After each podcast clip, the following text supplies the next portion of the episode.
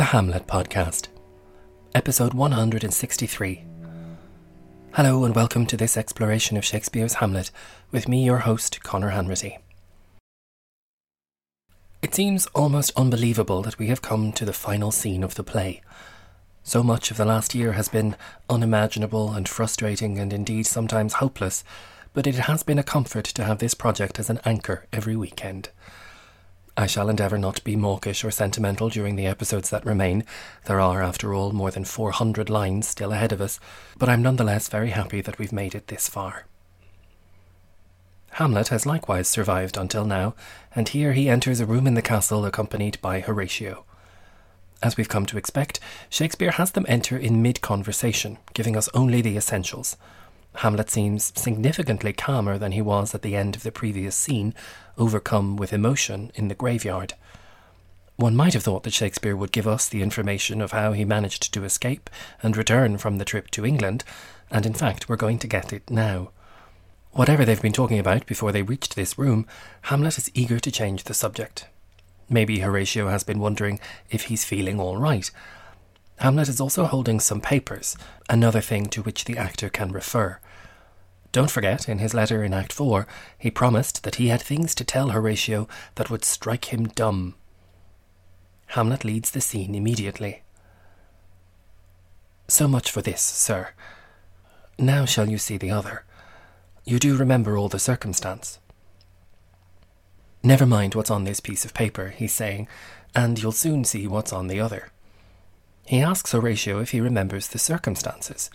Obviously, he had written vaguely about what he was going through, but poor Horatio must be getting frustrated by now trying to hear. He asks, Remember it, my lord. How could he have forgotten? Hamlet now continues. Sir, in my heart there was a kind of fighting that would not let me sleep. Methought I lay worse than the mutins in the bilboes, Rashly, and praised be rashness for it, let us know, our indiscretion sometimes serves us well when our deep plots do pall, and that should teach us there's a divinity that shapes our ends, rough hew them how we will. Hamlet has called Horatio Sir twice in this scene already. I don't know if he's trying to get or keep his attention, or just to add a little formality to the shocking news he has to share, as if to emphasize it. He explains that he was restless and could not sleep. He describes this fighting in his heart as being worse discomfort than the mutins in the bilboes. Mutins, or mutines perhaps, would be mutineers or rebels. It was a terrible crime to attempt mutiny, and so those who did, and did not succeed, were typically locked up in heavy iron chains. The word bilbo here refers to a particular kind of device used to chain the ankles of such prisoners, particularly on board ships. The name comes from Bilbao in Spain, which was a city famous for its ironworks. I would love to be able to tell you that there's some sort of a link between this Bilbo and the famous hobbit of the same name, but I'm afraid this is rather unlikely. Thus tormented by raging insomnia and all that is understandably on his mind, Hamlet gets out of bed. Here he gets sidetracked and starts talking about how sometimes it's actually a good idea to act rashly. Rashly, he says, and praised be rashness for it, let us know, our indiscretion sometimes serves us well when our deep plots do pall. He maintains that rashness or indiscretion is sometimes a good and a useful thing, particularly when our deep plots or more thought out ideas might fail us. Differing versions of the text have pall or fall here. Both work giving the sense of plans falling through. Hamlet continues This allowance for rashness should teach us there's a divinity that shapes our ends, rough hew them how we will.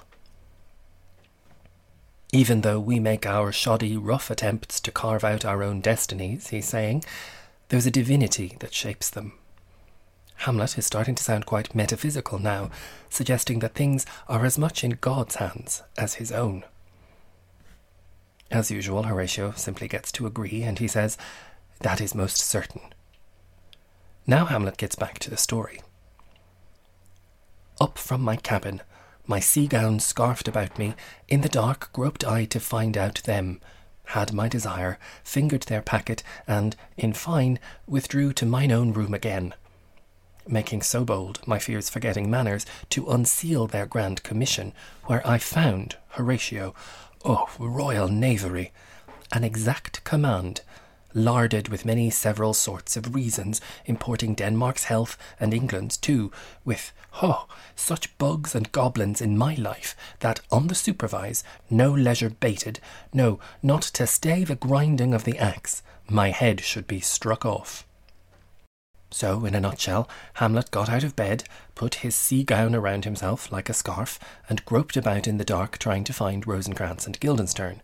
As we remember, they were tasked with chaperoning him on his trip to England. Hamlet says he had his desire. He found them. Presumably, while they slept, he pilfered their papers, their packets, and having found the documents he was looking for, he says that in fine, in conclusion, he withdrew to his own room. Even in this kind of captivity, he seems to get away with having his own quarters on the ship. Once there, he decides to open the sealed documents to have a look at them. Hamlet makes quite a big deal of this. He says that his concerns and fears over the contents made him forget his manners, being so bold as to unseal this grand commission. We see this in a number of other plays by Shakespeare too, that it's quite a big deal to break the seal of a letter that isn't addressed to you. Just as well he did, of course. What did he find, Horatio? Royal knavery.